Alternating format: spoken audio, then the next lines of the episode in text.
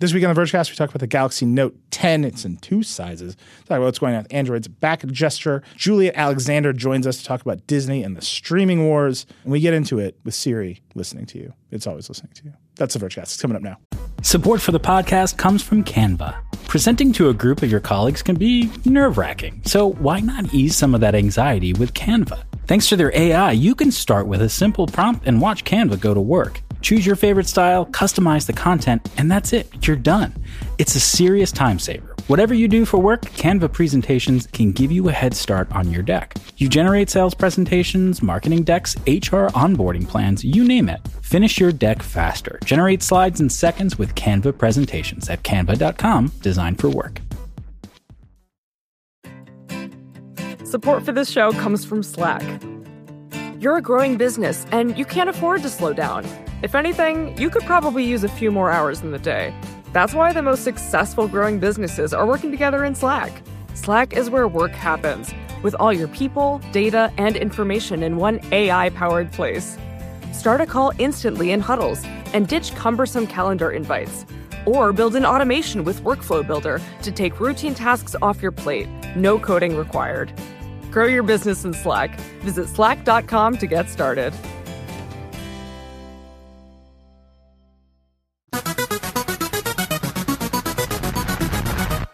Hello, and welcome to the Vergecast, the flagship podcast of the Verge podcasting ecosystem.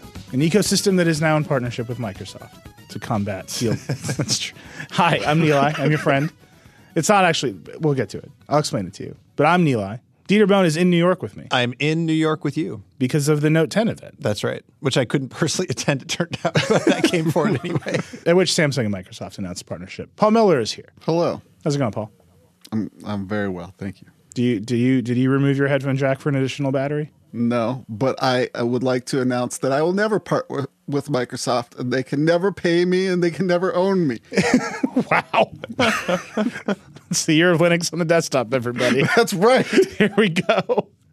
All right. That's the big news. The Note 10. Yeah. It's here. Two sizes. It's a lot going on. Dieter, tell us about it. Uh, there's two sizes. Uh, there's a small note. Uh, everyone says don't call it small because it's big. It's 6.3 inches. That's big, but there's no bezels. So I don't know. It's about, it's like not that much bigger than a Galaxy S10. I'm very excited about the small one. Yeah. Like, I actually really like it. Uh, then there's the, like the full on note, note, the note, notey note, Yeah. Notorama, the Note 10 Plus, which I think should just be the Note, but whatever. It's got a 6.8 inch screen. It's about the same size as last year's Note. So the thing about the Note is it comes in the back half of the year, just like the Pixel does. And that is off cycle to when Qualcomm makes its newest Android chips available to Android manufacturers.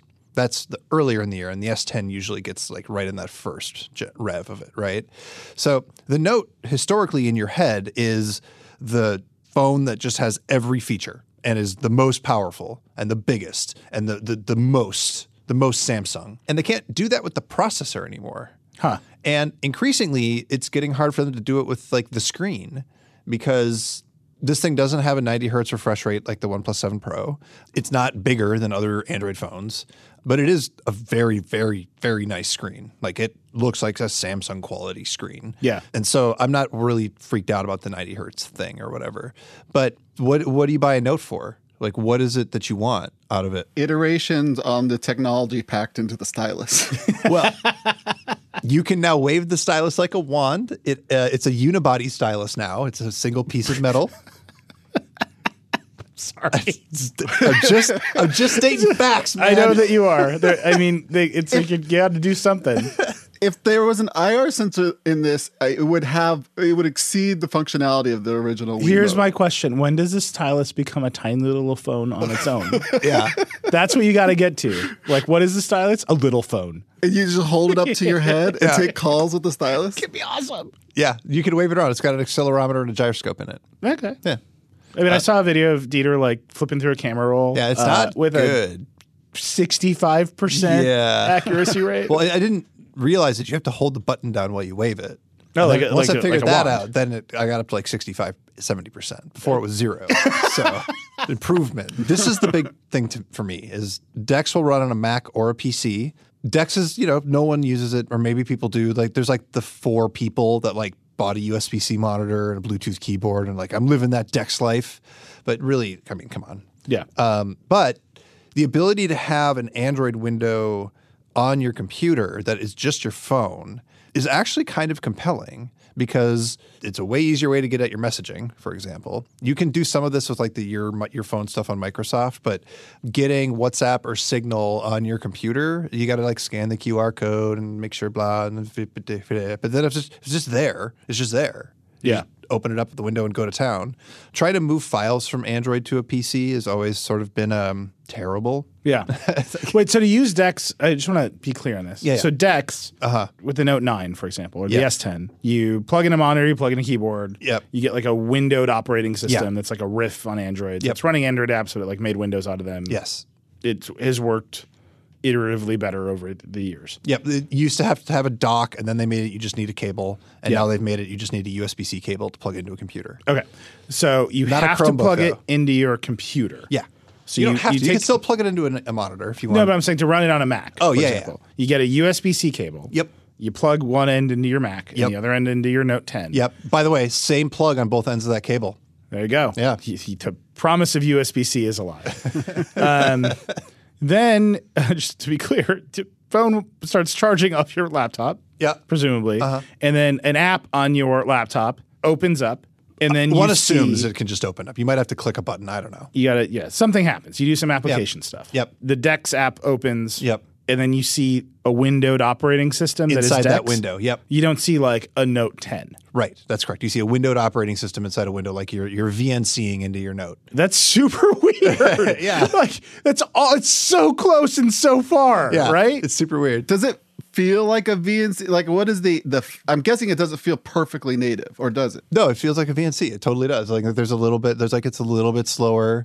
Um, You remember when uh, it's a little bit so it's plugged into the phone directly then like uh, you know you, you can run a monitor over usb-c without uh, this is so weird yeah, it's slower because it's also like you know Android like Dex. You know, like I'm not touching that one. No, no, no, no. no. It's It's slower because it's thing. Android. Come Dieter. Bohn, he's Android back is on poison. everybody. wow, that's a deep cut. It's almost like it's. I'm guessing it's probably kind of like running a capture card, yeah, right? Except you're just not recording it to your hard drive, but you're taking basically a video signal over USB C and then showing it in a window, and then also sending mouse events. Yep. And also apparently drag and drop events. exactly. That's exactly what's happening. Okay. And that's why that's why I think there's like it feels like there's a little, little bit of lag. I've only used it for about like five minutes, so it, it hmm. could just be that I remember badly. yeah, I, I mean, I love this idea Yeah, that you're going to sit down and then you can like kind of operate your phone on your computer. yeah. It's a great idea. This sounds what like nuts, You just you want you want the like the the vertical like phone, especially on a. Windows computer. I think having it so that you can just see your phone and like use your phone on that same screen. Yeah. makes perfect sense. Why don't you just do that? That could be version version two. You like narrow the window and switch. yeah. It's like it's responsive phone mode? design, and it's like a phone, a phone, a phone. Oh my god, it's a weird VNC. Yeah. Okay, You remember uh, Parallels for Mac? You could um, you could like set the thing where it doesn't put all the Windows stuff inside a desktop, inside a window. You could just like break it out and have Windows windows yeah. in your Mac. They should do that. I think Parallels for Mac still exists because it, it just does some weird hardware compartmentalization stuff. Yeah. Okay, do that. That's what I want. I want random floating Android windows across. Mix and match operating systems. This doesn't seem exactly like the future, but it has like it, it rhymes with the future. There's just something that it just feels right about it. Like uh, if I had this phone, I think I would use this more than I would have used Dex before. Like like I'm working on a software project. I want to test the Linux build of something, right? Yeah. So I just like open up this, then I open up the Linux app inside of Dex, and then I run the, the Linux app to test it out, and then I you know unplug it when I'm done, and it's it's fine. instead of having to like like boot to you know plug a whole monitor and keyboard in just to get this experience. Feel the raw power of virtualized Linux inside of Dex running on VNC over a cable on a Mac. Well, and then also it's gonna be the dream machine for an Android developer Yeah, maybe. Why? Because you can test your Android app on the same computer that you're develop. uh, You you can test your Android app on an Android phone on your computer that you're developing the Android app. Without having to use an emulator or whatever. Yeah. Yeah. Yeah, maybe. Inside of Dex. Yes. That's the that's the maybe. That's the that's the one part where it's like uh, my app works great on Dex. Yeah. I didn't uh, test it anywhere else. that's, 'cause but that's a virtuous cycle. Uh, I was talking to Becca, YouTube star Becca Yeah. Farsace. Uh, she is interested in it uh, for video because they did a bunch of video stuff for the Note 10. Mm-hmm. Uh, it has like it, it's pinging the accelerometer and the gyroscope more for steady shooting. Yeah. and it it could do bokeh in the background, whatever. And it's doing that zoom mic thing. So in theory, you might be shooting more video on this thing, and so. Getting files off through Dex might like be nicer because you could just like plug it in and then use the big file browser inside Dex to go find the stuff that you want instead of poking at it in the gallery and then hitting a share button Oh, and that's then cool. praying that somehow you'll get it to your computer. Okay. That could be That's a thing. maybe. What else? It's got three cameras. It's got a little Infinity-O display. It's got three cameras. The big one has a time of flight camera, which they are using for AR stuff, which uh, I didn't see, but they showed it on stage and it actually looks like really cool. Nobody will ever use it, but you can do the thing where you like draw in space, you know? Yeah. And you can like draw a mustache on somebody's face and it stays on their face when they move around.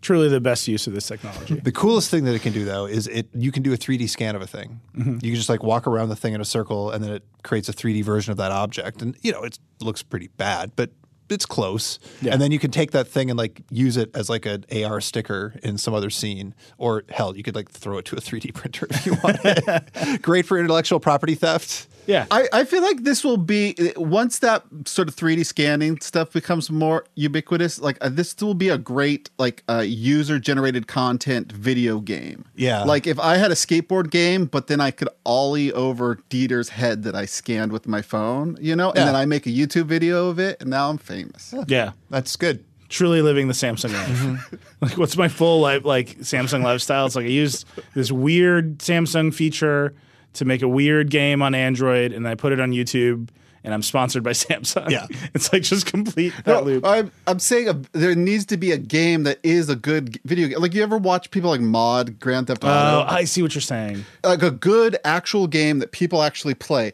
that accepts weird Yeah. proprietary Samsung 3D scanning products. I'm, I'm so into it. There's a bunch of other stuff we could talk about. Like it's got the the beam forming for the zoom mic, Mm-hmm. which is cool. The thing that I keep coming back to though is it's just nice. Yeah. It's 950. The plus it starts at 1100, and then it's 200 bucks more or 100 bucks more to get the 512 storage. But the One Plus Seven Pro costs 450 dollars less or something, 350 dollars less depending on which model you're looking at.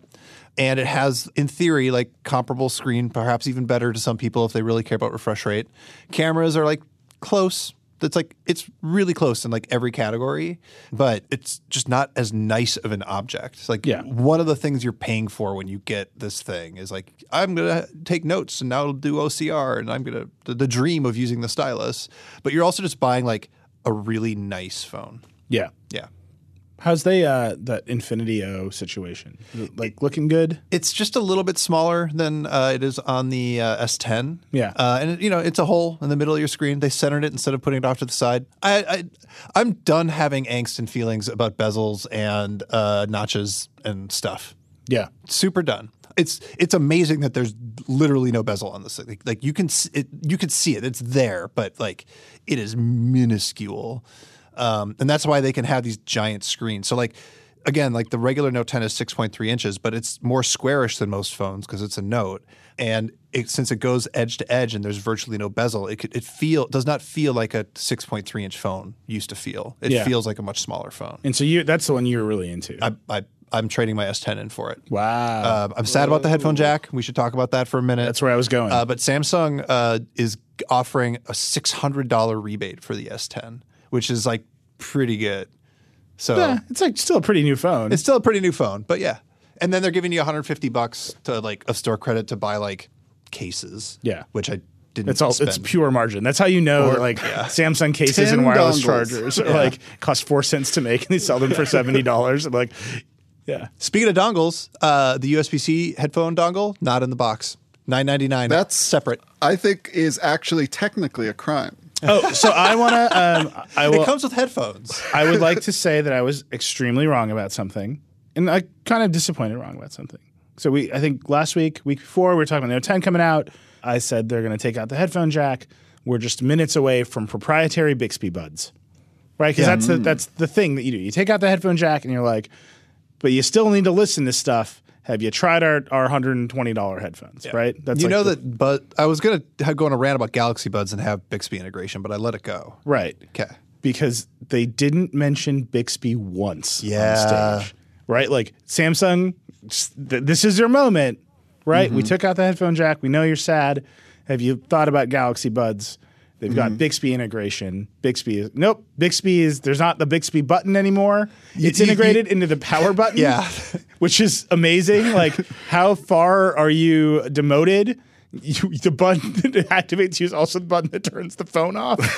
Well, Siri's on the sleep wake button. yeah, but like, yeah, Yeah. Okay. Siri's also just like constantly activating out of the blue all the time. Yeah, and then it gets you- recorded do and listened to by contractors. We'll Yeah. get to that later. Do you guys think Cortana and Bixby hang out? No, No. I think Cortana, like, they're doing that the Alexa thing. Uh, Bixby's just been alone this whole time, and now Samsung, when it's launching the phone that literally has all the features in the Samsung way it does, Yeah. like every I, I, Samsung is the only company that still does this, as far as I can tell. Every little feature has like a wacky brand name, Yeah. right? They're like wave force limiter, and it's like that's the volume button. Like I don't. that's all that is, right? The volume button. Just a, a flurry of these features and names, and you can wave the the pen around, like and Bixby nowhere. I think that's a a sign. Does that feel like a sign to you? Uh, well, but also if maybe. you hold the button down, it's Bixby and it's not Google Assistant, and apparently you can't change it. Yeah. You can't. So that's a sign, whatever that means. Yeah, you can you can you can set the long press to Bixby, and then you can set the double press to camera, or like swap them. I think, uh, but you can't set up any of those presses to Google Assistant. If they had let, if they had just natively let you choose Google Assistant, that would be a huge sign. But they're not quite there. Yeah. I think they should probably go there, but they're not quite there. Can I say this though? The first ever Bixby capsule of value was released recently. Oh my god. This is your time. You made the promise. I did. So I, I, I said if anybody makes a Bixby, they're called capsules for some You ran out of ridiculous reason. There's the skills. It's the app, Yeah. the Bixby or whatever that shows you a robot or a butler dog, a Yeah. dog butler with Bixby, shoes. the dog with shoes. Yeah, uh, that I would mention your name for a month as like the the catch the word that would say at the end of the show, and it is it has happened. You can go. It's not called Bixby because they probably wouldn't have allowed that, but it's called Dog Butler It's incredible. by uh, Kesney, and uh, you in order to like get the skill to work. You know how like Amazon will like guess that you're trying to talk to Philips or whatever. Uh, Google does the same thing. Bixby's still at the place where you have to specifically invoke the capsule, and then you have to give the capsule a command. You can't just like run a thing. You have to invoke the thing and then tell the thing what to do. Wait, uh, can you explain invoke the capsule? Like I think you should just Bixby, you- invoke oh, you capsule. don't have one. So yeah, it's right here. So Oh, you do. You have to like say like Just do it. Yeah. Everyone will understand what you're trying to say as soon as you do it. in Dog Butler, show me a dog butler. and I'm looking at a picture of a dog butler. It's really good. And it says, What a good boy. Yeah. Uh, I just want everyone to know that for the past two days, Dieter's been wandering around the office saying, Dog Butler, show me Dog Butler. uh, and, and, like, it's not that he won't explain to you what's happening, it's just that it keeps happening. Yeah. It's great. It's, the best. one true great use of Bixby. If you have a Samsung phone with Bixby Yeah. and you haven't explored the capsule store, please, please make this the most popular capsule. By the way, if you if you can find the Bixby capsule store without Googling it, you deserve a lot of money because it is impossible. it's so confusing. Anyway, I think it would be great if the Vergecast audience, Yeah. the people with Samsung phones, made Dog Butler by far the most popular, highest rated yes, Yeah, Bixby please. capsule. absolutely. I think that's a power that we have. Yeah, go pull rate it. over in your car. Yeah. get your Samsung phone out. Yeah. figure out where the capsule store is. Make this happen for us. Last thing about Bixby. Yeah. We had to publish a story today whose headline was basically, yeah, Samsung hasn't canceled the Bixby Home. No, actually, I have it in front of me. Yeah. Samsung. Uh, I read this headline and started cracking up. Samsung confirms its long-delayed Galaxy Home smart speaker is still in the works. what a confirmation! what an amazing confirmation. Yes, we have not given up on our barbecue grill of a smart speaker. Yeah. Uh, uh, I wasn't going to mention this, but Altice, which is a cable company, has announced a smart speaker in the time that Samsung has announced the Galaxy Home to now. Yeah. It's a $500 smart speaker with Yeah. Alexa integration that can control your cable box. If that thing beats the Galaxy Home to market, the, the cable company, then there's a real problem. Yeah. All right.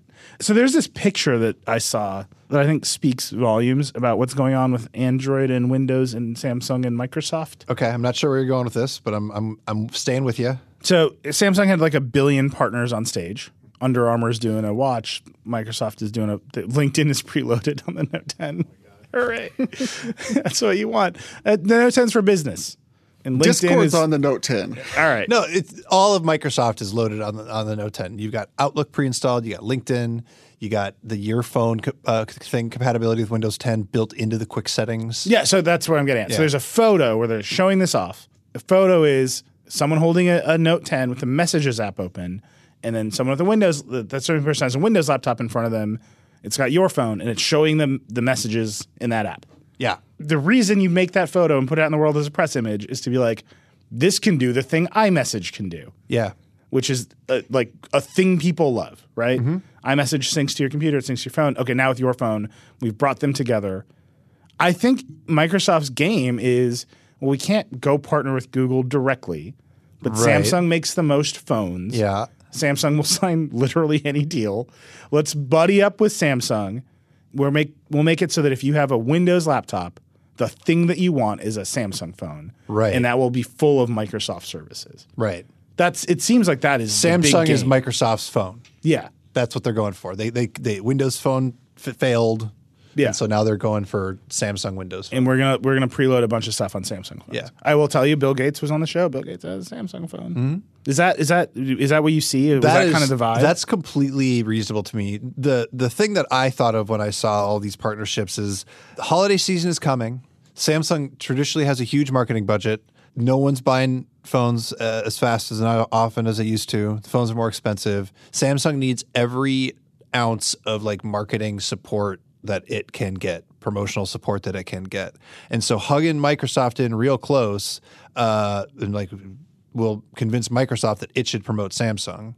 Uh, and it's good for both of them to sell some stuff. I think you're right that it makes a lot more sense that uh, Microsoft wants to push people to Android because the thing about Android is it's open and you could do shit to it. and sometimes that's a problem, but it means that Microsoft can get its hooks in in a way it never will be able to on the iPhone. And so Yeah. it's better for Microsoft to have Android users than it is to have iPhone users. oh, absolutely. And and if they ever do a Surface phone, right? They've got like a lot of experience with this integration. Yeah.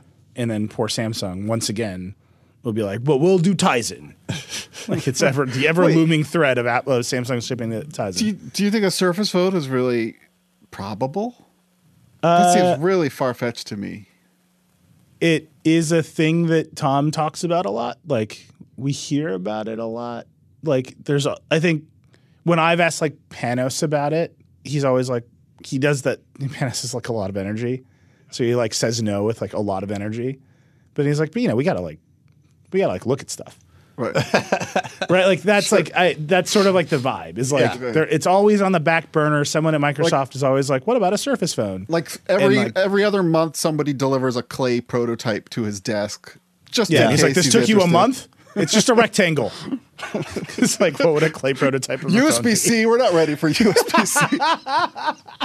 I will tell you that Microsoft better than any other company at making hinges. Mm. You know who's not so good at making hinges is Samsung. Whoa. Do they talk about the fold at all in this? no, they, they pre-announced that it was that they were actually going to ship it ahead of this, so it wouldn't come up at the event. Uh, yeah, All right. Well, they did announce some other stuff. There's a Galaxy Book S, which has a Qualcomm chip in it. yeah, it's the Qualcomm 8CX, which is the most promising of the ARM chips for Windows devices.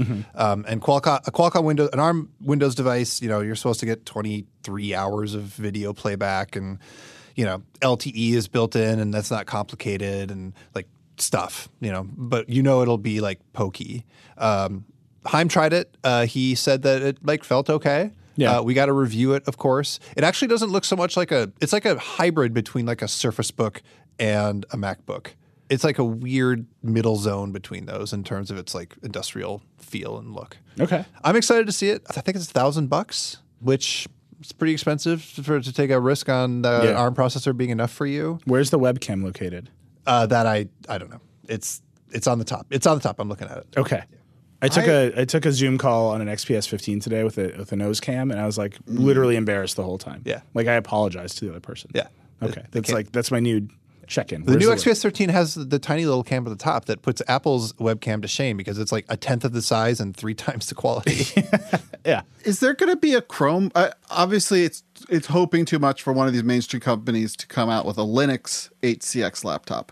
But I'm assu- when are we going to get a, a Chromebook 8 at 8CX? I have no idea. Uh, I actually don't know if that's viable. If they are even bothering to try. oh, really? I don't Because they're so dependent on Intel for their high Well, no, high-end you can get a bunch of you can get a bunch of uh, ARM based uh, Chromebooks. They're still out there, but like most of them but are not like the MediaTek. not the premium. Well, I, I don't know if the 8CX is spe- specifically tuned for Windows. Like, uh, we're gonna get a bunch of email telling me I'm dumb and wrong. So just send it in. Yeah. I don't know the answer. you might remember that earlier in the show, Dieter said Android was slow.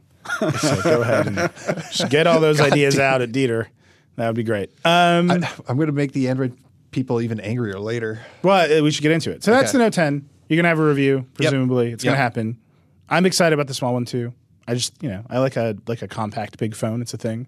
No, you don't. You only like surfboards. I mean, I, I've got the big phone. Yeah. Okay. It's like I, I like a big screen. I mean, phones are just getting bigger. That's, what's happening.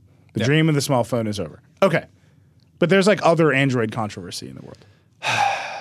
So first thing. By the way, you are driving. yeah.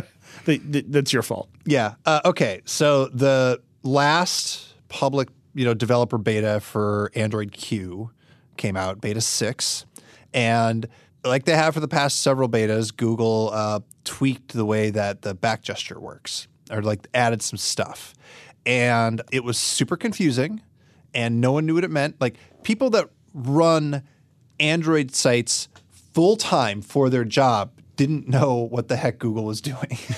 so here's like the fundamental problem. There's this app drawer on the left, and the back gesture means that the app drawer thing doesn't work because you got you can't slide it in. And Google had two choices at this moment. Choice number one, well, they had three choices. Choice number one, all right, figure out another way for the back gesture. Save the app drawer. Just only do it on the right hand side or something.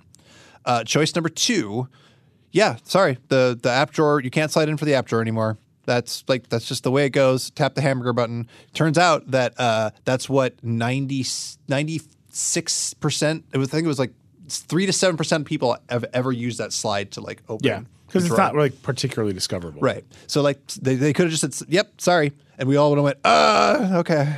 Right. But instead, what they did is like, "What if we? What if we give you some? We hear you. We're gonna fix it. We'll figure it out." And they're trying to figure out a way to have swiping in from the left side of the screen do two completely different things. and their solution is you like hold your finger down, and then this the drawer kind of peeks out, and then then you can slide in, and it'll they'll slide the drawer in right? And this is all a problem because everybody that made an Android app made an Android app with a drawer because Matias Duarte said that's the way to make Android apps. You tell Matias this, and he's he retcons it and says, "No, no, no, I just said that you should like blah blah blah blah and do your own thing." And everyone was too slavish. Just said do your own thing. No head designer anywhere has ever said do your own thing. it was like complicated. So, Okay. So this is like a to get this drawer, which I will be honest, I'm one of that like 93 ish percent of people who did not know how to open drawers before now. Yeah, yeah. Is is it like a, a hesitant swipe? no, it's that you hold your finger down, and then- then the drawer kind of peeks out, and then you can slide it in. So it's a press then swipe. Yeah, it's Yeah. a long press then swipe. Yeah, just totally intuitive. Yeah, who doesn't? Okay. I mean, no one's ever not discovered a long press action. So here's the here's the the problem that actually compounds all of this is Google intro- is introducing a setting to change the sensitivity of the back gesture. And what the hell does that even mean? It means how far in, how many you know pixels in from the edge of the screen will it detect your finger swiping? And I'm like, oh, you did that because your people are mad about the thing and blah blah blah, and that's what everybody assumed. And they're like, no, that back gesture thing is there because there's so many different kinds of Android phones a lot of them just aren't good at detecting the edge touches at the edges of the screen. They all have different like you know sensitivities there, and so sometimes you're going to need to crank it up. And I said, well, why don't you? Why are you giving the user a setting? You shouldn't do that. You should just figure out what the sensitivity is in the phone ahead of time and set it to that. And they're like, yeah, except um, have you ever seen anybody with a phone? They put cases on them. And so if you're going to make the entire side of the screen like the core navigation feature of the phone, which by the way, the back button is the core navigation feature of Android. Yeah. People hit the back button 50% more than they hit the home button. That's nuts. Because Yeah. the back button has never been beloved. It, was always I, like, I, have yeah. always loved it. yeah. Except that it, it's broken because it takes you out of the app instead of just going up in the hierarchy. but still, Right. I deeply love it. Okay. Uh, so yeah, so it, they they need to put that little sensitivity thing on in case you put a big ass case on it, and then you can't like hit the edge just right. I th- that is the most Android thing I've ever heard. Yeah, Can like i- in all of the best and worst ways. Like there's a part of me that loves it Mm-hmm. because only Google and only Android comes up with this that solution. Yep. And there's a part of me that's like, this is this is this is the whole problem with Android. in a weird way, Android is more consistent than the iPhone when it comes to swiping in from the left side of the screen, even with that weird peak thing, which which they should get rid of. Because on an iPhone, sometimes swiping in goes back, and sometimes it opens up a drawer. You never know. When does it open up a drawer? Slack.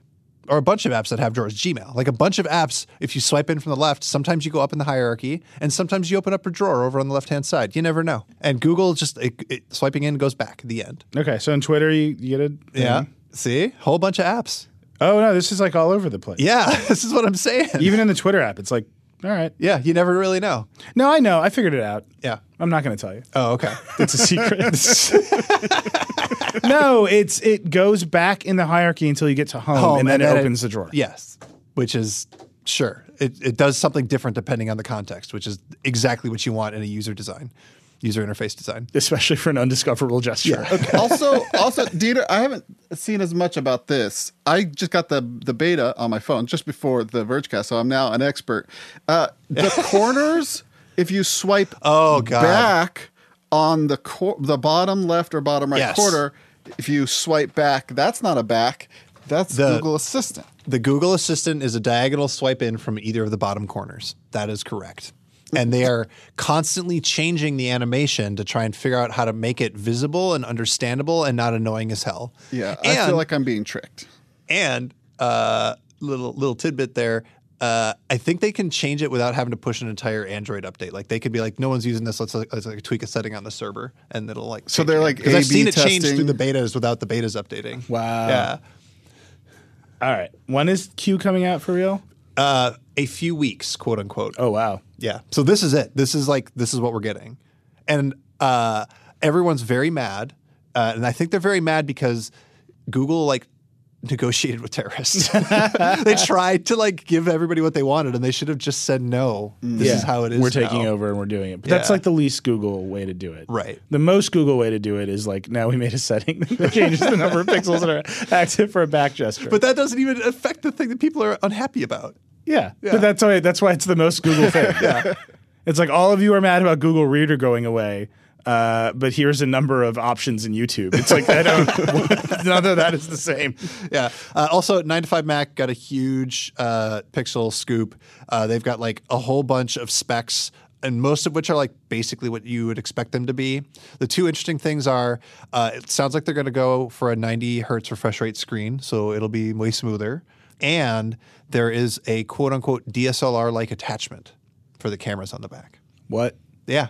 Like a lens. It, that's It's what hard to say. DSL, DSLR like is like lenses. Also, the guy in charge of Pixel, Mario Queiroz, just got like uh, ascended up like uh, like a like a deity to uh, Sundar's office, and Rick Osterloh is taking over, taking charge of Pixel directly for the time being. Huh. Yeah, Okay. right before, like weeks before the Pixel Four is I going to get it. They're, like yeah. Sundar's like, look, Rick, you've been tweeting about it nonstop for weeks. You might as well now. just like run it. Like, what are we doing here?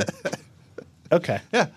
All right, we got to take a break. Julia Alexander is going to join us, talk about the streaming wars.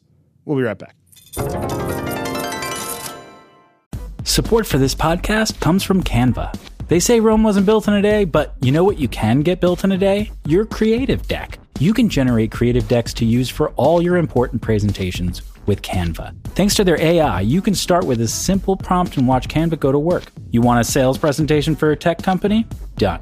Create an employee onboarding plan? No problem. Just type it in and watch Canva work its magic. You'll have generated options in seconds. Choose your favorite style, customize the content, and you're done. It's a serious time saver at work, so whatever you do at your job, Canva presentations can give you a head start on your deck.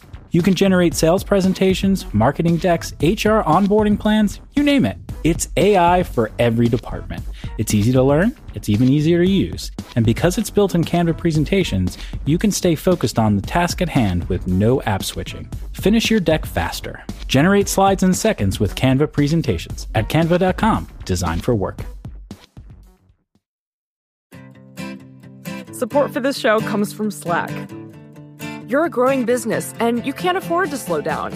If anything, you could probably use a few more hours in the day. That's why the most successful growing businesses are working together in Slack. Slack is where work happens, with all your people, data, and information in one AI powered place. Start a call instantly in huddles and ditch cumbersome calendar invites. Or build an automation with Workflow Builder to take routine tasks off your plate, no coding required. Grow your business in Slack. Visit slack.com to get started.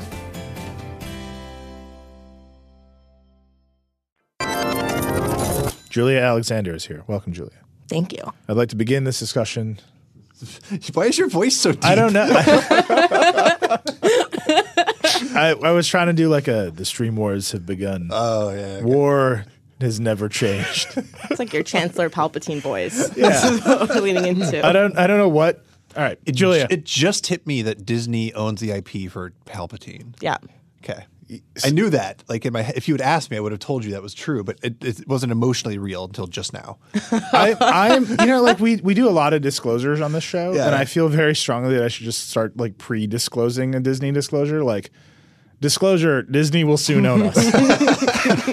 as you, as you, as you know, soon there will be one company, uh, Disney. Uh, we'd like to welcome our new overlords. Disclosure: uh, we will be good subjects. Anyway, it was Disney earnings this week. Yes. Julia, you covered the hell out of them. I think it is wild that uh, Disney has gone from a company whose earnings, like The Verge, did not really pay attention to, to now like we got to be on it. Yeah. And you wrote like three or four pieces about them because they implicate so much of what's going on in the streaming wars and Yeah. and consumer stuff. So uh, give us the rundown. Yeah, so there's so much to talk about with Disney, but there's two stories, right? So there's the story that Disney missed their earnings guess, like that they thought they were going to do way better than they did, and they blamed Fox for that. Specifically, they blamed um, Dark Phoenix, which was an X Men movie, which CEO Bob Iger was like, it just didn't do what we thought it was going to do, Uh, which like everyone could have told them that. Um, but they basically said, you know, we bought this company. This was our first quarter where we've really owned them, and so what we're seeing is kind of what we assumed was going to happen because it cost so much and they weren't producing as much as we thought they were going to do. Um, that's one story. That's like the financial story. But on the other side of it, you've got the really the more interesting one, which is that Disney crossed eight billion dollars at the box office already this year, which is insane, um, based off of like six movies, um, and Disney is ramping up entirely to talk to do streaming and just streaming. Like that is their number Yeah. one focus. So can you put the eight billion box office in context? Because like we have like tech earnings, and like Apple just sneezes, and eight billion dollars in cash falls Yeah. out. So like, w- how big a deal is it for eight billion in the box office? Yeah, I mean it's huge because it's not even we're eight months in, not even eight Yeah. months into the year. They did seven billion last year total. Okay. um, and so they've done eight billion already, and they still have two major movies, which is Frozen Two and Star Wars: The Rise of Skywalker to come out, which will both cross a billion. Um, so they're going to make more than ten billion dollars this year, which is the biggest record year, biggest year on record for any studio in the history of cinema. but, but I just, it's not fair. Because they bought all the other studios. They bought, yeah, it's like I don't know if Ford and and GM like merged and then they bought Nissan and they're like we sold more cars than anyone. It's like you didn't. All right, it's just like inherently a bad comparison. Well, the interesting thing is if you look back far enough, what they did with movies, they're doing with streaming, which is extremely smart, right? So when you look back, Disney realized, crap, we're not making any good, we're not making movies people want to see. Uh, there was a period after the '90s um, up until about 2006, 2007, when Disney was making a lot of garbage. So What was the the bear movie? The Country Bears. Yeah, yeah, I don't even remember. Yeah. I don't even remember that. It fell off the Exactly. radar. Yeah, I remember Country Bears. But then um, Bob Iger comes in as CEO and he decides to do a bunch of things. He buys a bunch of companies where he thinks he can make tiny networks out of. So he buys Lucasfilm, he buys Marvel, he buys Pixar, um, and you buy someone else I can't remember. Oh, Fox. Uh, Fox. Fox. and his whole thing is like we can make networks that create franchises that will then power us through. So what we've seen happen is Marvel Studios become one of the biggest um, properties in the world uh, in terms of IP. Then you've got the same thing with Pixar and their sequels, um, and then Disney was just like, screw it, let's just make live action remakes of all of our 90 movie, all of our popular 90s movies, which have all crossed like a billion dollars at the box office. So what Disney is doing now with streaming is the exact same thing. They're just they bought Fox so that they could have a huge back catalog to propel Disney Plus and Hulu. And then they bundled that with ESPN Plus and now suddenly they have all these little micro networks that they can sell at a very good price for uh, and basically beat out the competition. so that was the other big kind of announcement. Right. Was that you can get Disney Plus, Hulu, and ESPN Plus for twelve ninety nine a month. Right. And so it's uh, Hulu's ad supported version. So it's not ad free.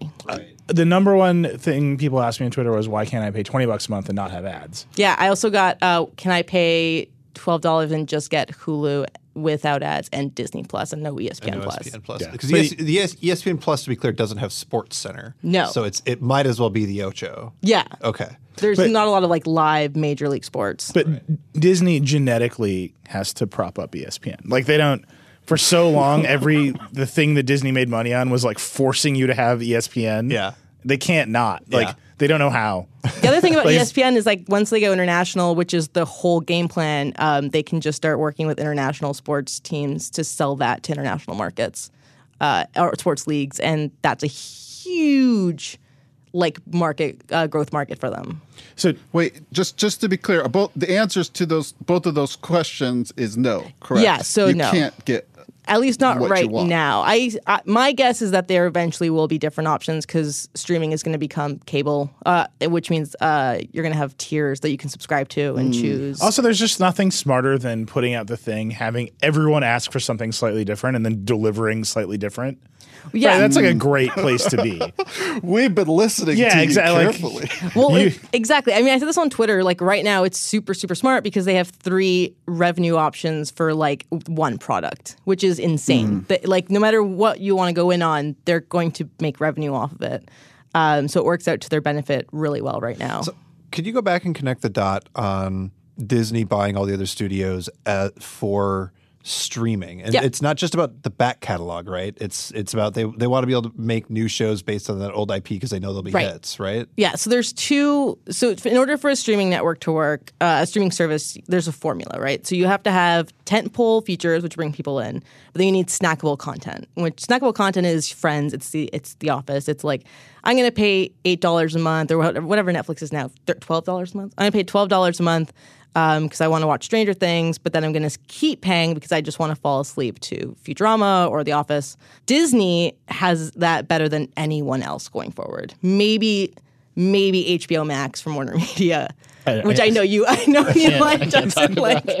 But in terms of IP, Disney is well situated. So Disney goes, okay, um, come to our streaming service, and you're going to get a, a new Star Wars show, a new um, Captain America show.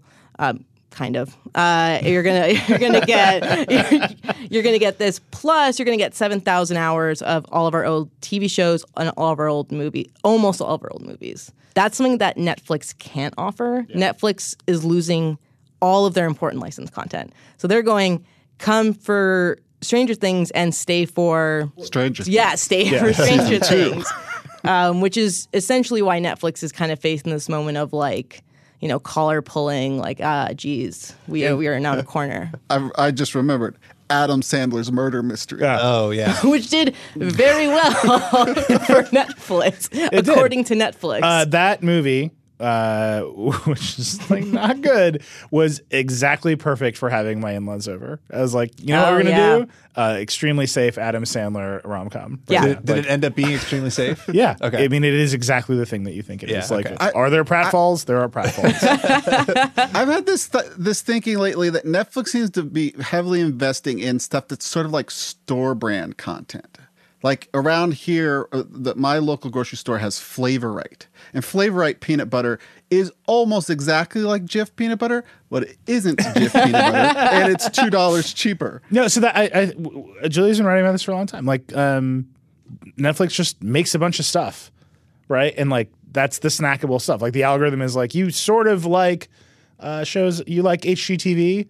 Like here's some Australian HGTV nonsense that we license, and like maybe you'll just like watch it for a while. Well, and that's the issue that that's the biggest issue right now that people are facing. So there is the beginnings of a backlash on that we're seeing on Twitter and Instagram of all these creators, uh, all these showrunners being like Netflix screwed us over, and they're continuously screwing us over, and it's because the algorithm. So there's a show called Tuca and Birdie, which is like a, a great a great show similar to BoJack Horseman. Um, it was recommended to like no one. It wasn't on the front page. It was never on the homepage. It wasn't recommended to anyone. I'm someone who watches BoJack religiously because it's a sad show. That's my friend, uh, and it was not recommended to me. And like I'm the ideal target for it. So when the show got canceled after one season. Uh, and Netflix basically said um, the way Netflix weighs whether to renew something is whether or not you can bring in new subscribers or retain subscribers who are likely to cancel. Like those are their two major metrics. Um, when it couldn't do that, the showrunner Lisa Hanawalt went on Twitter and basically said the we can't beat the algorithm. And then all these other showrunners were like, "Yep, this is an issue we bring up with Netflix all the time. We don't know how your platform works." no matter what you do, there's always an opaque algorithm that makes you sad.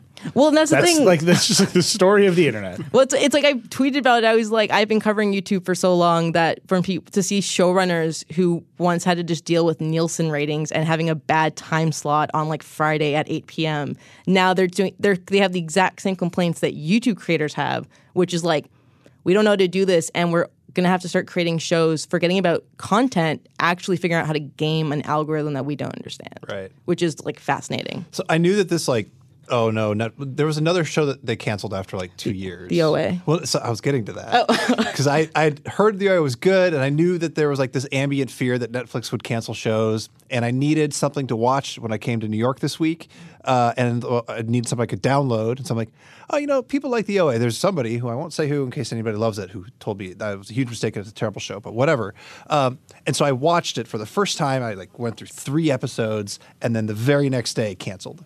And now what do I do? Because I'm like into the show. You watch and the I- rest of it. I know it ends after two seasons and they don't finish the narrative. What do I do? Well, the other thing about so the Netflix cancellation, right? So the whole there was a report that was like Netflix cancels shows after two seasons if they don't do what they needed to do, um, and a big part of that, um, which I'm reading about right now, is that Netflix doesn't have a big thing that cable relies on a lot, which is one ads, but two syndication. And if they can't they can't keep a show going for seven seasons, then hopefully TBS picks it up and they're like, cool, we'll just make money off Friends for the rest of our lives.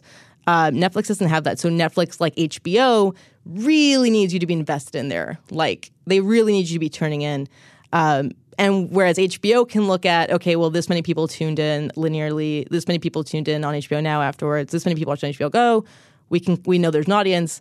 Netflix is reliant on an algorithm to like hopefully maybe people saw it, but if they didn't, then we're not going to give it a chance to be discovered. So I want to just back up to Disney for one Oh, second. right.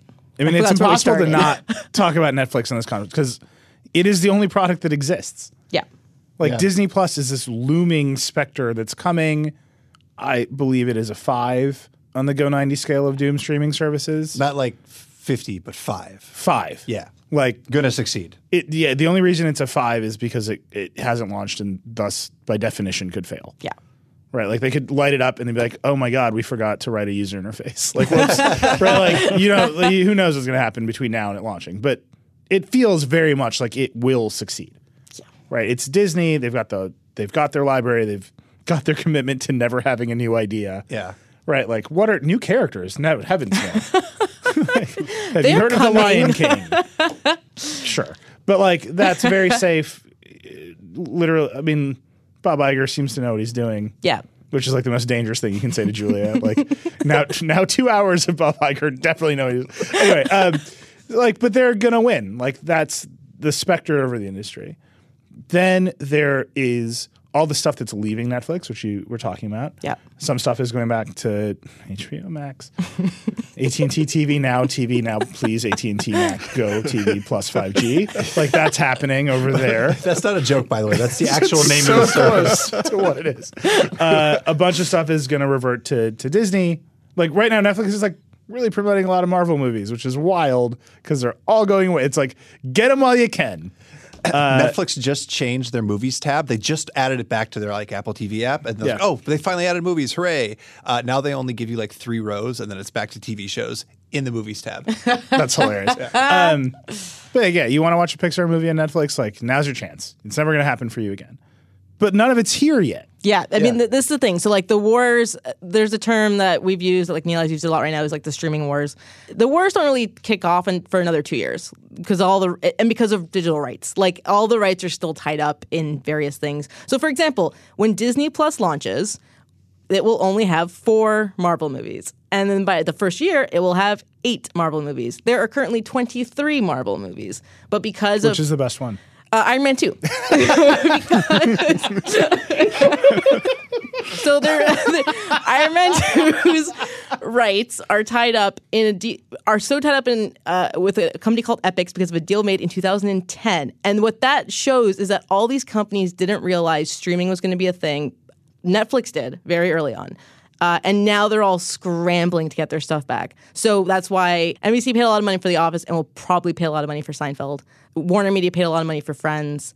So there's there's all these things happening. So streaming wars, we don't really know what's going to happen until the rights go back. And then when Warner Media can say we have the Harry Potter collection, we have Friends, we have all this stuff that we used to own, um, that's when we'll start seeing like, will people want to pay sixteen dollars a month for HBO Max? So what what I'm knows? confused about, what I'd, I'd love to like figure out is Netflix before it has lost all the content, before it is facing the competitors, Yeah.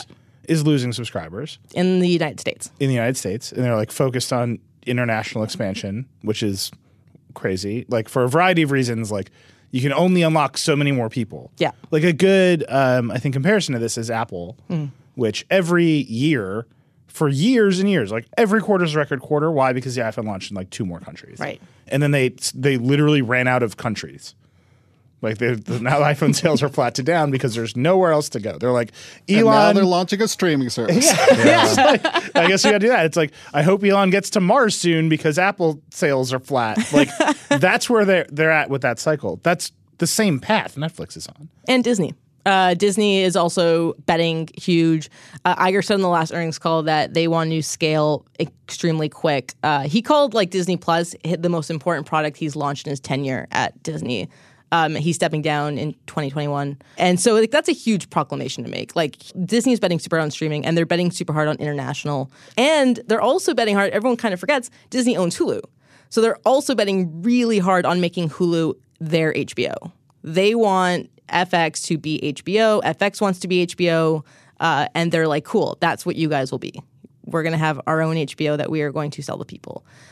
Wait, wait, what is having your own HBO? Because I would re- remind you that AT and T is aggressively diluting the idea of HBO right now. It's actually very funny. So um, there is an event that's going on right now called the Television Critics Association Conference, uh, and John Landgraf, who is the chief of FX, who is a brilliant man, does uh, an annual State of the Union address, and he basically said the issue facing streaming platforms is that none of it is cura- uh, is curated. There's no identity to any of these streaming services, which is true. Disney comes the closest because they have recognizable IPs.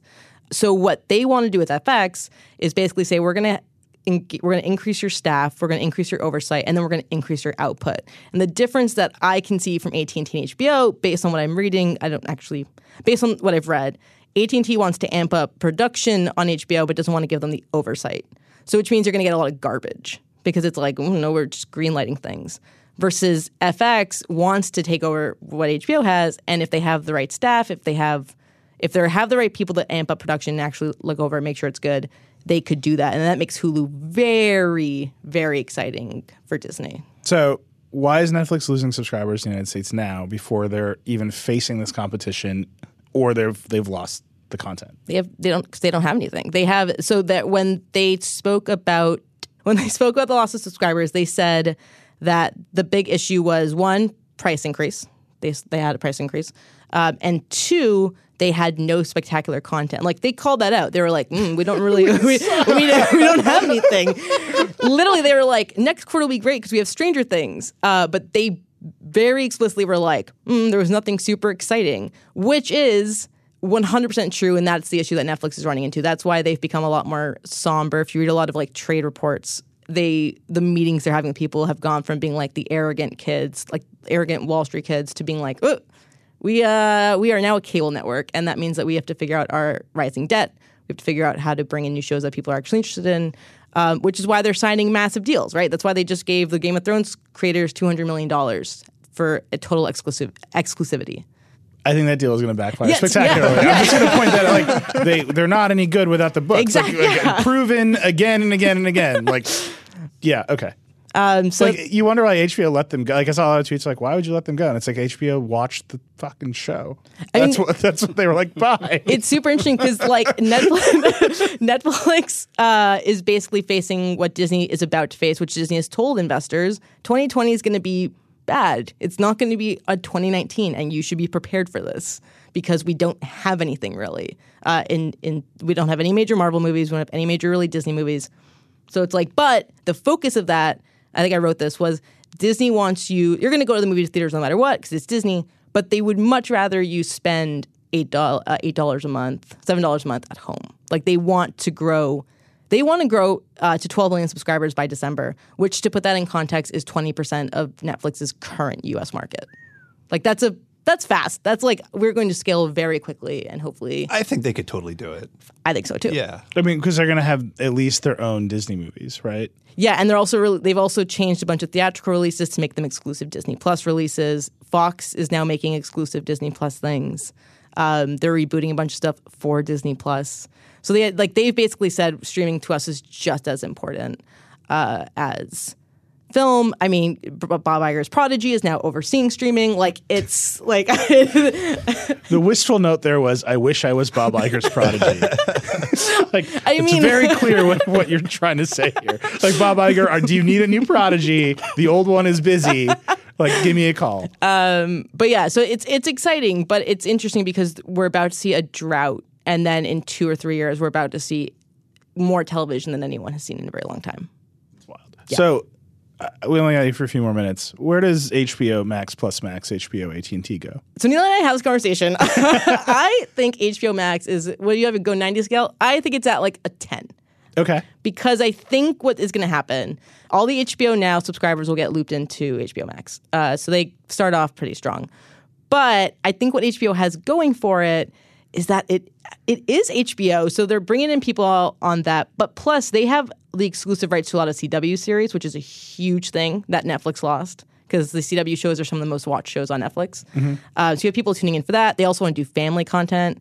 So you have people who are like, oh, I would like to watch HBO, but my kids are around, and I would like to give them shows. There's two net, like there's two things, but I think there's enough with HBO Max going into it on both the movie side and the TV side that people What's on the movie side? anything Warner Brothers, that makes sense. anything Warner Brothers. Uh, so hopefully, Right, because it's Warner Media. Yeah. yeah. That's the the ever popular DCU will be available to you on HBO Listen, Max. this is where they're releasing the Snyder Cut. I was gonna It's say, finally coming out. this is how they get people on if you, if board. you sign up for HBO Max, Zack Snyder will personally come to your house and depress you. Well, he's got nothing else to do. He'll message you on Vero and tell you about how great he's doing. Yeah, no, he'll message you on like AT and T's proprietary, not encrypted chat app that's pre-installed on your phone. I don't think it's going to be as successful as Netflix or successful as Disney. Uh, it's also not going international, but I think it will be way better than NBC Uni's streaming service, which their whole their whole strategy is we have The Office, which is a bad strategy. Yeah, and like the it's it's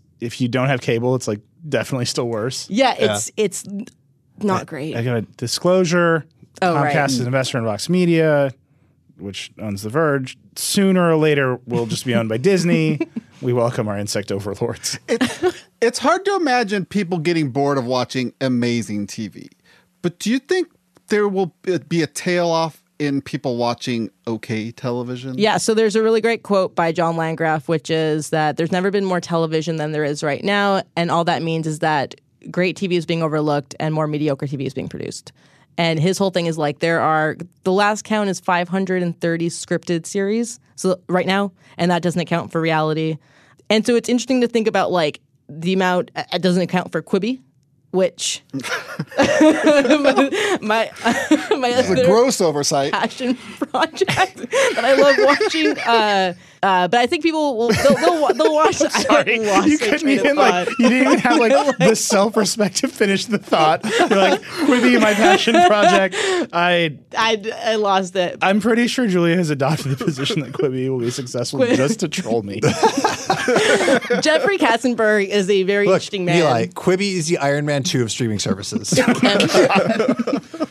Quibi remains at 85 in the Go 90 scale of Doom streaming services. Uh, but it's also interesting to think about the fact that both Disney and Netflix didn't call out each other on recent calls. They didn't call out HBO Max. Uh, they called out YouTube.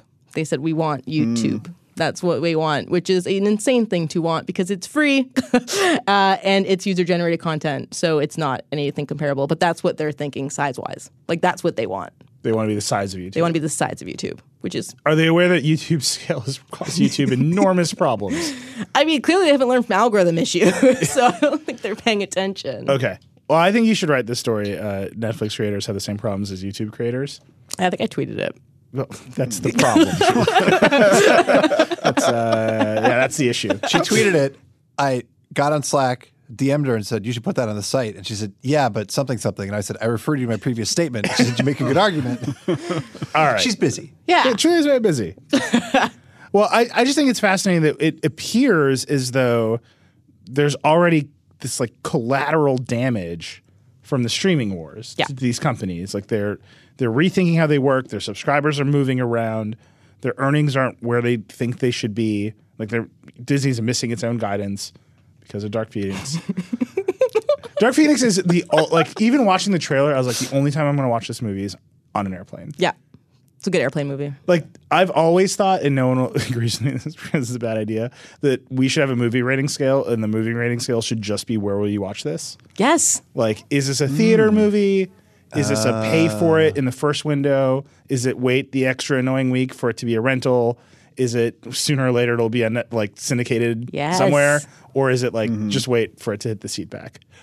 I You need, wrote, somewhere in there, you need to put like like playing nonstop on like TNT. Yeah, you will. Right. You will always watch the middle third of this movie. Yeah. you will never really know what happened in the first half an hour of this movie. I wrote a whole opinion piece, and to date, it is probably one of the the pieces that made people the angriest. Uh, it was just that the Boss Baby is the best airplane movie because it's a great All right. movie. Well, and Julia, it's- it's been great having you on the Vergecast. I watched a Boss Baby on an airplane. She's not wrong. So did I. I yes, what what happens next? What should people be looking out for in the stream wars?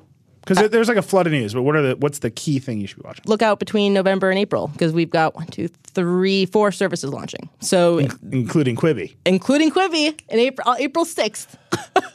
I have the date in my head.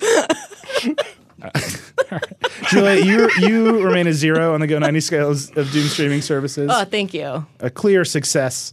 Aw, Where's your money going?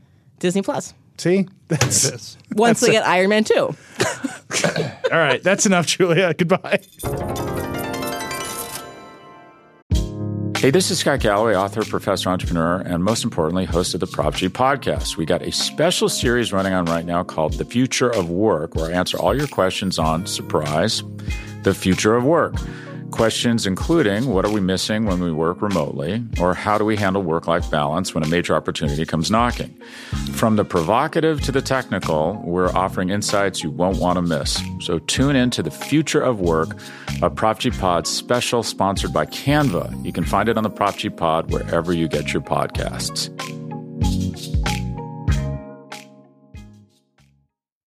This episode is brought to you by Shopify. Forget the frustration of picking commerce platforms when you switch your business to Shopify, the global commerce platform that supercharges your selling wherever you sell. With Shopify, you'll harness the same intuitive features, trusted apps, and powerful analytics used by the world's leading brands. Sign up today for your $1 per month trial period at shopify.com slash tech, all lowercase. That's shopify.com slash tech. All right, Paul. Mm-hmm. Every week, my man. That's right. Consistency embodied, uh-huh. personified. What's it called? It's called Sorry I Can't Pass the Juul because of cybersecurity. yeah. Oh, good. I wanted to talk about this. yeah, yeah. Okay, so obviously, because I talked about this concept on the Vergecast a year ago or so, Juul is launching a Bluetooth e cigarette that tracks how much you vape. Yeah, And I think this is really important and good for these vaping products to tell you how much nicotine you're getting in, especially if you want to taper off, but even if you don't, so you're not increasing your addiction. Um, so that's cool. I'm very excited about that. That's wild. Also, it has some security features that you can basically lock your vape, right? Yeah. That's really cool. And that got me thinking. So, from watching TikTok, I have discovered that all of I'm the teens, you, man. all of the teens are vaping, and they're Yes. vaping because it's really easy to pass a Juul around. So Yeah, even if you don't own the Juul, and this is the meme on TikTok is can you pass the Juul? And so what I'm saying is add biometric security or just a fingerprint sensor so that you have to actively have your fingerprint on the Juul, right? And so when your friend uh, who is high school by the way neither of you should be vaping. I'm just saying this. I'm just i'm just trying to solve the problem that we are faced with right now. Yeah, when yeah, your friend wants the Juul and you say sorry i can't because of cybersecurity and because you you'd have to like hold it up to their mouth with the fingerprint I assure you, this will not stop nicotine-addled teens. No, that's a that's a great idea because it'll be you know like you can't have the sweet moment where you like share earbuds with with somebody Yeah, yeah. anymore. Yeah. Now you can have the sweet moment where you hold the Juul for them. Oh, this is bad. Right, Look, so the nicotines are the greatest threat to American democracy. your your so might get this might yes uh, you're right What? this might be Are you romantic saying SO on my show right now? You've been watching too much TikTok, homie. this might be romantic, but for any of your friends who are asking you to pass the Juul and they're not even your best friends, you might have a good excuse see. now I see to what you're not saying. pass the Juul. yeah, You're Right. like this complicated technology stack is keeping me away. When here's it's like it's like uh, sorry, I have a blue bubble. You're green bubble. Oh my god, smart vapes are here. the thing about the smart Juul in particular is the problem they are trying to solve is kids are addicted to nicotine. Yeah. Right? And they keep denying that like a major part of their business is selling Juuls to teenagers. Right. They're like, we would never do that. Never. And then they've released this product that's like it's a Bluetooth vape that parents can lock from their teens. It'll show you all this stuff. And it's like all of that is to get you to buy another Juul so that your kids will stop using the Juul. And the way they could really solve it is by stop selling the Juuls to teenagers. I love it. I, it's like the perfect evil corporation move where they're like, oh, this car might hurt you. The solution is to buy a new car. Yeah. Not we should have never designed the bad car in the first place. The thing that I love is they need to solve the kid problem, so they've created a connected Bluetooth app that collects a bunch of data, uh, and that's what I want is uh, a company that's funded primarily by Big Tobacco, and is Big Tobacco at this point. no, here's what I'm getting saying. a bunch of data. We were just talking about the Stream Wars. I would pay twelve ninety nine a month for a real time map of teens vaping. just like and you know like you know those those videos of like the sun over the earth Yeah. and you can see what parts of earth are are it's day and night Yeah, it's yeah. like moving it's uh-huh. beautiful hmm. just imagine that but it's like vape clouds spreading over america like i would pay twelve ninety nine a month for that that screensaver okay.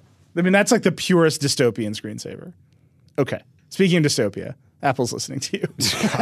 Everybody is listening to you. You know what? Yeah. I, it occurs to me I haven't asked Samsung about Bixby yet. Because no one's talking to Bixby. There's nothing to listen to. It's like one guy in a warehouse being like, I don't know, he keeps asking for the dog butler. They No, but record I- they record everything and then they give it to contractors, but the contractors are dogs. so, like, uh, did we learn anything from the Bixby grading data? It's like, uh, well, there's there's the one dude who's been asking for the dog butler picture for like two days straight, and now the rest of the room is like, woof. And it's like, Go- what's going on in Siri? This isn't a thing. This is a real thing. all of the uh, all of the digital assistants are recording your voice, storing recorded versions of your voice on their servers, and allowing human contractors to occasionally listen to those recordings so that they can tell whether or not the thing worked. Yeah. So Amazon got caught first, and Amazon's deal was like a bunch of people inside Amazon who shouldn't have had access had access, and we, they heard some stuff that seemed bad. So Amazon was ah, they created a whole new portal for listen, seeing what all the stuff is that, that you've said and like deleting it. And you can even now ask Alexa to stop recording you or delete your last day's recordings or whatever. Then it happened to Google. Google also has a portal where you can go and just delete stuff. And it also happened to uh, then Apple. Apple does not have such a thing. Yeah. Apple uh, is has a blind spot, in my opinion, because they, they they think everything happens on device and it's totally secure, and so it doesn't occur to them that you they would need to provide you like a privacy dashboard. Because like, why would we need to give you a privacy dashboard? We don't know shit. There's nothing to manage. Yeah, except there is because they're saving recordings of your voice. Yeah. Now, you can now go and like say, I don't want to, like Amazon has the option, don't be graded by humans. Google, I believe, has that option now. Yes, it does. And uh, Siri is just, stu- they just stopped doing it. They just put it on pause, probably because they don't know how to make a button to tur- give you the option to turn it off. In order to turn off Siri, what you have to do is like turn off the way you turn on Siri. So you have to turn off the button and turn off the uh, Hey Siri, and then you need to go into the keyboard settings and turn off dictation. And then as you do that, it pops up a warning saying, "Hey, you're going to lose a bunch of stuff now." And then it deletes your data uh, in there. Now, when you upload your stuff gets uploaded to Apple's cloud, it's anonymized from you. So it, I think it keeps like voice recognition data to maybe get connected to you. I don't fully know the whole story here, but my understanding is, you know, hashes or something. My hands are waving. You can see that if, if you delete all the Siri stuff, it can get rid of the stuff that's on the server, even though it was anonymized from you in the first place. Somehow that could happen. So I just want to be clear. there's- the yeah. reason they're doing this Yeah. is well intentioned. Yeah, they want to make sure their shit works. Right. So you Yeah. say Alexa, Yep. and Alexa makes some guess. Yep. And you got it wrong. You say it again. And at some point, some human reviewer gets a random assortment of Alexa commands That didn't work. that didn't work. Yeah. And it it tries to figure out it. He, Yeah. she, they try to figure out what went wrong Yep. and fix Alexa. Yep. Right. And that training process is important to how the model works, blah, blah, blah. And that training process, you know, it's like it's not the best job, so it ends up going to contractors, and then you start having like levels of remove of control and oversight over who's listening right. to and voices. And by the way, the way that this got discovered is literally a contractor leaking the stuff yeah, to, uh, I believe it was a Dutch newspaper. Yeah, Right. yeah. So like that's the nightmare scenario. Yep. Is the contractor took the voice recordings away. Yep. And showed them to somebody else. Yep. But contrary to Amazon and Google's position is that yes, we love spying on you and we are working on being better at not spying on you as much. Therefore, we're offering you some controls. Apple seems to not want anybody to know that. Like Yeah. I- th- th- this feels like a big betrayal to me because Apple has positioned itself as the privacy company. They're advertising as the privacy company. And Yep. if they don't put a button, like Dieter said, like maybe they're just waiting until they have the software.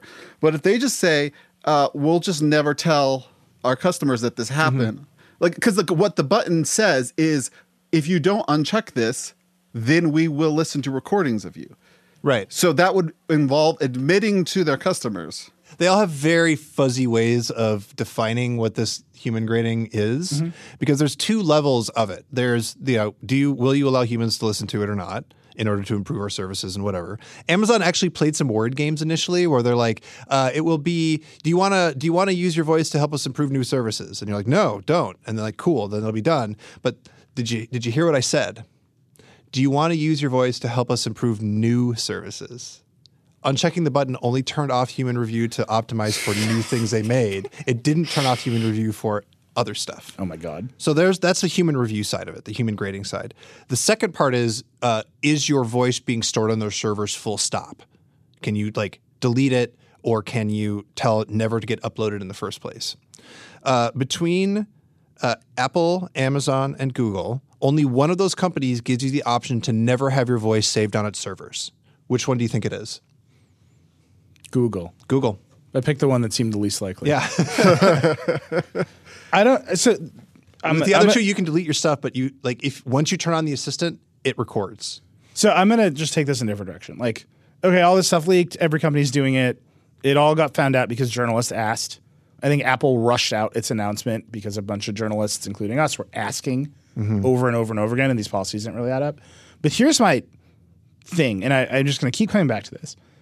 Nobody knows, mm-hmm. right? Like the we're doing this is buried in a terms of service agreement that you like bang through when you set up a phone mm-hmm. or you buy a Google Home. Mm-hmm. No one reads the terms of service agreement. Even if you do, they're worded in such a way that they they collect consent Yeah. I'm like air quoting here. They collect consent from you and they say everyone's consenting to this practice, but like it's impossible to understand what the practice actually is. Yep. Don't play my voice to strangers. It just seems like if you phrased it that way, maybe more people would say no, but they need some people to say yes to make it better. This is all buried. like there's no way that people are actually consenting to this. And and the concept that it's anonymous is obviously pseudonymous, really. Yeah, it's your voice. It's Yeah. people's It- voices. It clearly can be correlated with your device ID because there's a way to delete it. So I, I just to me the issue is sort of less are they all doing it? What are the what are the granular like that's important. We're gonna Yeah. keep covering the story. They're obviously they're feeling some pressure to get better. But if they are feeling that pressure, if the reveal of the thing makes them stop doing it, right? Like that's the pattern that we're in. Revealing mm-hmm. that it's happening makes them like stop. Then they should know. Like then it should be obvious that you should ask way more directly and make it way more obvious if simply saying, "Hey, this thing you're doing is happening." And they're like, "No, we'll, we'll stop it." Yeah. Apple asks if, or I think all these companies ask, do you want to send this crash report, right? Yeah. Yeah. How is that any less sensitive than a recording of like a transcription of a text message I'm sending? Yeah, I think that the honestly, well, because with a computer and a crash port, like there's a UI, right? And, Yeah. like, that's- There- there's, a UI, that. but there, there's also like, what's in the log? Am I going to read the log? Like, what if, what if I don't want to know? What, you know? the crash report is actually recording your voice, Yeah. screaming, "Oh, it crashed again!" I just think there's something about these in particular where the surveillance potential is so high, Yeah. the user fear of that surveillance is high. Yeah. it's not yet out. It doesn't yet outweigh the convenience of having a, Mm-hmm. a smart speaker, right? Because that's pretty fun. Um, but the sort of like underlying the FBI is listening to me meme is like there. Yeah. Facebook is listening to me all the time, right? Like everyone believes it whether or not it's true. Yeah. If you can accidentally back into it with a contractor leaking to a newspaper a bunch of recordings of people, like you should maybe rethink that and maybe d- ask. I mean, this is like the Steve Jobs quote about privacy. What is privacy? You ask and you ask again and you ask again. And you just keep asking because you cannot collect that consent once right? Like people change their lives. Like it's a fluid idea of what privacy is. Yeah. And none of them are good at asking, and all of them rely on extremely opaque terms of service agreements that I'm going to tell you right now I think should be illegal. Wow. I think they should be illegal. What's the I- what's I- the alternative to a terms of service? Uh, uh, privacy regulations, right? I mean, it's just like, and I, I don't mean to say that because I think my answer to everything is the government. Sure, sure. I, I- I don't think our government is like that great. Like, do I want to turn that power over to this government? I do not. Yeah. But I just mean in a very abstract way, an individual user does not have a, a meaningful way to differentiate between different products as terms of service at the point of purchase. You're in a Best Buy there's no like information in front of an Alexa and a Google Home that's like, here are the settings for Amazon not storing your voice, and like you don't have the information. You don't even see the mm-hmm. thing until you get the thing home and plug it in. What about and So you don't have like the market information to make that mm-hmm. decision, and then no one's a lawyer, no one reads the shit anyway. Yeah. So like, who? How do you? How do you express the like the the will of the people? It's Yeah. like, well, we're just going to negotiate as a group with these companies, and like that looks like here's what we will accept and here's what we won't accept, and we've just codified in law, and here's what you can do and what you can't do. what if, uh, like, So what- I mean what- that in a very abstract way. I I do not think like Donald Trump should write a privacy regulation why do you think that EULAs and terms of service exist? because they need to collect those consents. They're, they're why do they need to collect those consents? Because they want to do stuff. Because they don't want to get sued. It's like fundamentally they don't want to get sued. Well, no, like right? there's a very there's like most of the internet cannot exist without some amount of copyright licensing. right. Right. So if you take a photo on your phone and you want iCloud to back it up, inherently, and that you haven't even published it, you haven't even put it in the world. Right. Inherently, Apple's got to make a copy. It's got to go to an iCloud server. Then they've got to make another copy of that photo to like back it up redundantly. Then if they want to ship it to your, if they want to put it in iMessage, they want to ship it to somebody else in your iMessage chain. They've inherently made yet another 50 copies of the thing. Right. So like just to operate that, I'm going to take a photo. It's going to get automatically backed up to my iCloud, and I'm going to text it to someone. Apple needs like 55 copyright licenses from you or a blanket copyright license. So is that like normal? Like every service, and then consider Instagram, which has to like take far more permissions from you. So like, okay, like I kind of buy it. Like in order to do that, like should we have started with a government copyright law and licensing scheme, or should these services have developed? Right. Right. But I think now we're, they're like exist. We understand them. It's one thing to say, "Hey, you're putting your personal information into LinkedIn. LinkedIn might share it or re-promote it." And then you could be like, "I don't screw it. I don't want to use LinkedIn." And like the features are somewhat apparent to you. Yeah. So there's a relationship there. With privacy, like it is just absolutely opaque. And you have no idea what's going on. Yeah. And their motivation is to hide it and it doesn't turn into a feature. Like privacy isn't a feature. That's why Apple has to market it all the time. Right? It's Well, it, the phones operate the same whether or not Google is watching everything you do on Android, Yeah. or whether Apple is like making its claims. There- I mean, there's there's also like the t- there there the tough edge cases are like um, uh, I was listening to an interview with a developer who, who interviewed Facebook, and so it's like okay, well, I'll play around with their APIs and see what I can do before I get this interview. And he realized that Facebook Messenger showed nearby, and that that information, while not saying specifically where people are, could be correlated with other information relatively easy to say exactly where people are when and create a map of where all your friends are which is obviously like and so facebook got mad at him and they didn't give him the job and they they fixed that. But that was a that was a flaw right? And so that's the sort of thing that um maybe the eula uh, I, indemnifies is that the right word It- like Yeah. protects facebook from me suing them for being bad at their job when Facebook so- was like in front of Congress, the many times they've been in front of Congress, one of the things that they got asked was like, "How many times have you changed your terms of service agreement?" Right? And it's like hundreds, if not thousands, of times they make little tweaks that, and then and you just click yes. Like the iTunes terms of service became a meme. Like late night comedians are talking about it because Apple is constantly like tweaking it around the edges. Now, do any of those specific tweets mean anything to you? Like, no. Are you effectively signing a new contract every time you do that? Absolutely, you are. That's like the to me, like we're just at a point, particularly when we're talking about things like they retain the right to take recordings of your voice and let other people listen to them, even if the intention is good and the outcome makes the service better. You shouldn't be able to just like hide that in one of these agreements. Right. Ab- like absolutely, like that should just be illegal, right? Like it, that, the, the market cannot speak to that enough because next month Apple might change its agreement back, and like we like it's on us, and it's our job. I'm happy to do it. It's on us to like scan the agreement and write the headline and generate the outrage cycle, and they cha- like that's a. I think that's just a bad cycle. That's a bad process for protecting people's privacy. Versus, hey, we've made some rules and we understand them. Do you think there could be something like the Creative Commons license where like I have like an alternative EULA? Like if if a company presents me with a EULA, like actually I would prefer this EULA, and it's like a, you know, Well, so like- what, what are you what are you fundamentally describing? You're describing a negotiation, yeah. and like you are not allowed to negotiate. Like who who signs a contract? Like everyone does it, and they shouldn't. But like you're not supposed to sign a contract without a lawyer reading it Mm-hmm. and like making sure it's appropriate. You know what I mean? Like you're supposed to negotiate. You're not supposed to take the first offer. You're supposed to like fight for yourself. I mean, that's And, how I feel with these cookies. Uh, if they say, "Do you want cookies?" I want to say absolutely no, unless I am deep into the process of logging in or buying something from you. Yeah. Well, I mean, like that's what I mean. Like I think we can argue a lot about the GDPR. Like it, it, it is an open question about how effective it's been and like whether it's actually stopping some of the stuff, whether it's benefiting the incumbents or whether it's opening up some markets. Like good arguments on both sides there. But at least it's there, right? Like there's now a framework in the European Union for like how they should talk about your privacy, what they should offer you. Uh, to your point, uh, websites in the European Union when they say, uh, "Do you want cookies or not?" If you say no, they are required to still provide you a service, right? They can't they can't block you because you don't want their cookies.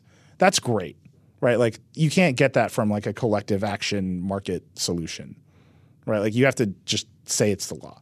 So like I think that stuff is coming. We talk about it a lot. I just every time I hear this stuff about Siri and Alexa, like all I think about is there's no way anybody knew this was happening. And the second they found out, they ch- uh, the second it was revealed, all these companies scrambled to change it. Right. That's an indication they knew they were doing something stupid, right? It wasn't we we're going to write 50 blog posts justifying it and there's more and more hype and eventually like you know, a celebrity tweets about how they hate it, and like now Taylor Swift is mad, and like then you know what I mean. Like there's that version of this story, but then there's the what actually happened, which is the second anyone found out about, it, they're like, "Whoop, yeah, yeah, are bad." And I, Yeah. that th- these are the biggest companies in the world. like they shouldn't get off that easy. Anyhow, Have you turned off Siri, no, Google Assistant, no, Alexa? I don't have Alexa anymore. I have Google Assistant. Okay. Me neither. I, I will say that I I have set all of my Google stuff to their auto delete settings. yeah. Uh, whatever the strictest one is, like three months. I feel zero guilt about that. Yeah, I turned uh, everything I could off on Google, except I guess I haven't turned off Assistant.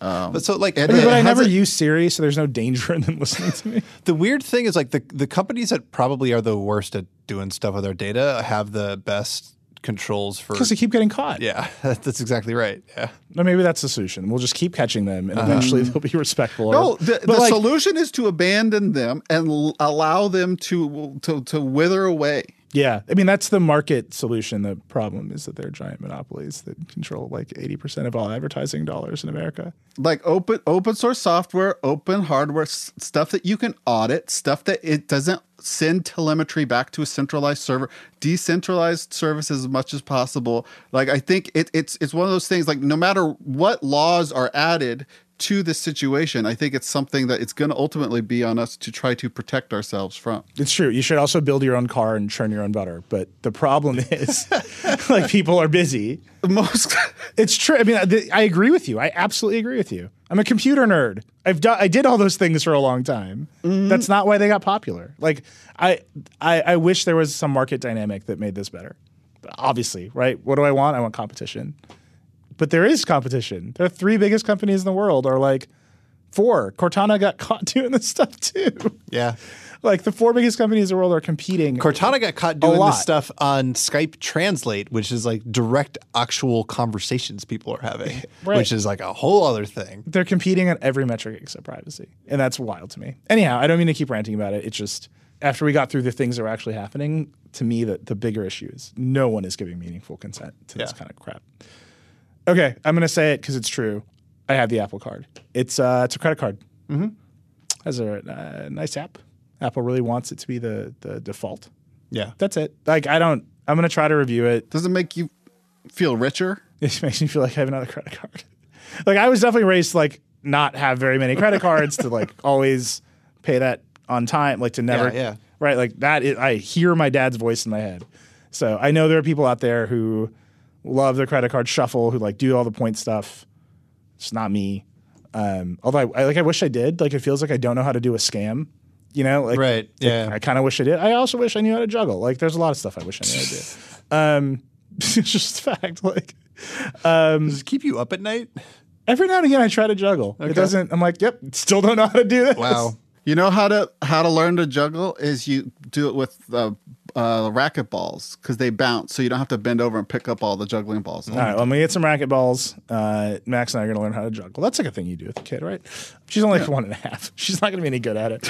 Uh, but one day, that's that's my pa- my new parenting goal. It's right up there with good at math, juggling ability. I will say the Um, one thing that, that makes me sad about the Apple Card is th- there's more than one thing. The two th- the main thing is that it like it definitely ties you to an iPhone. Like you you That's now what it does. yeah you're an iPhone customer forever and ever uh, until you get rid of the credit card Or iMessage.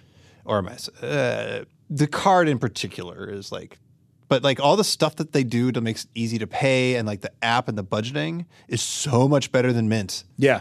It's, it's it's like a beautiful thing. Yeah, and I like the fact that that's only limited to Apple Card purchases is like, oh well, maybe someday they'll just uh, Apple should just take over all of finance, and then we'll be No, fine. I. I disagree. Uh, absolutely disagree. Here's what I want. Uh, I'm mentioning it. I wrote about it. You can read the post. We have to figure out how to review it. I'm. I. I don't think The Verge is in the business of reviewing credit cards. Like, we're not going to review Mm-hmm. like an Amex card next. You know, like. But it's interesting. It is fundamentally a technology product. Just tweet at me and let me know what you want to know about the Apple Card, so I can figure out what to do with it next. Besides, like Buy stuff. gazing at it. Like I don't know. Yeah, it could get two Jessies. you should uh, you should buy the thing and then like reverse the charges. You know, like like Amex is really good. Like I didn't buy this, and like okay, So sure. f- fraud. I should do credit no, card you're fraud. like, the company, the, the, the store won't let me return this, and they're like, "Yeah, that sucks. We'll, we'll handle it." And then, you know, Okay. don't fraud, don't do fraud, don't do crimes. All right. Want- I'll, I'll meet. Okay. Please suggest what you want me to do, except for crimes like Dieter. uh, I'm interested in what you want to know from from like the Verge perspective. I'm sure the credit card. I'm. We know a bunch of people work at the Points Guy. I'm sure they're going to do a great job reviewing the card as a credit card. Uh, I'm much more interested in what you want to know about the tech side of it. Okay, we're way over time. Wouldn't be a Vergecast if you didn't say it. We it's just like I, tr- I really wanted to be short this week, and we weren't. Season finale. Why'd you push that button? Is here. It's great. You should go listen to it. Ashley and Kaitlyn did a great job. Their producer Andrew is our producer. He did a great job too. Recode Media is also great this week with Peter. He's got Taylor Lorenz on the show. Taylor is like a friend of the Verge cast, friend of the Verge. Excited about that. Go listen to it. It's really fun. You can tweet at me. I'm Reckless Dieter. It's Backlon. He thinks Android is slow. No, God. Paul, future Paul, tweeted us. We love your feedback. We'll see you next week. Rock and roll. Paul. Kesney.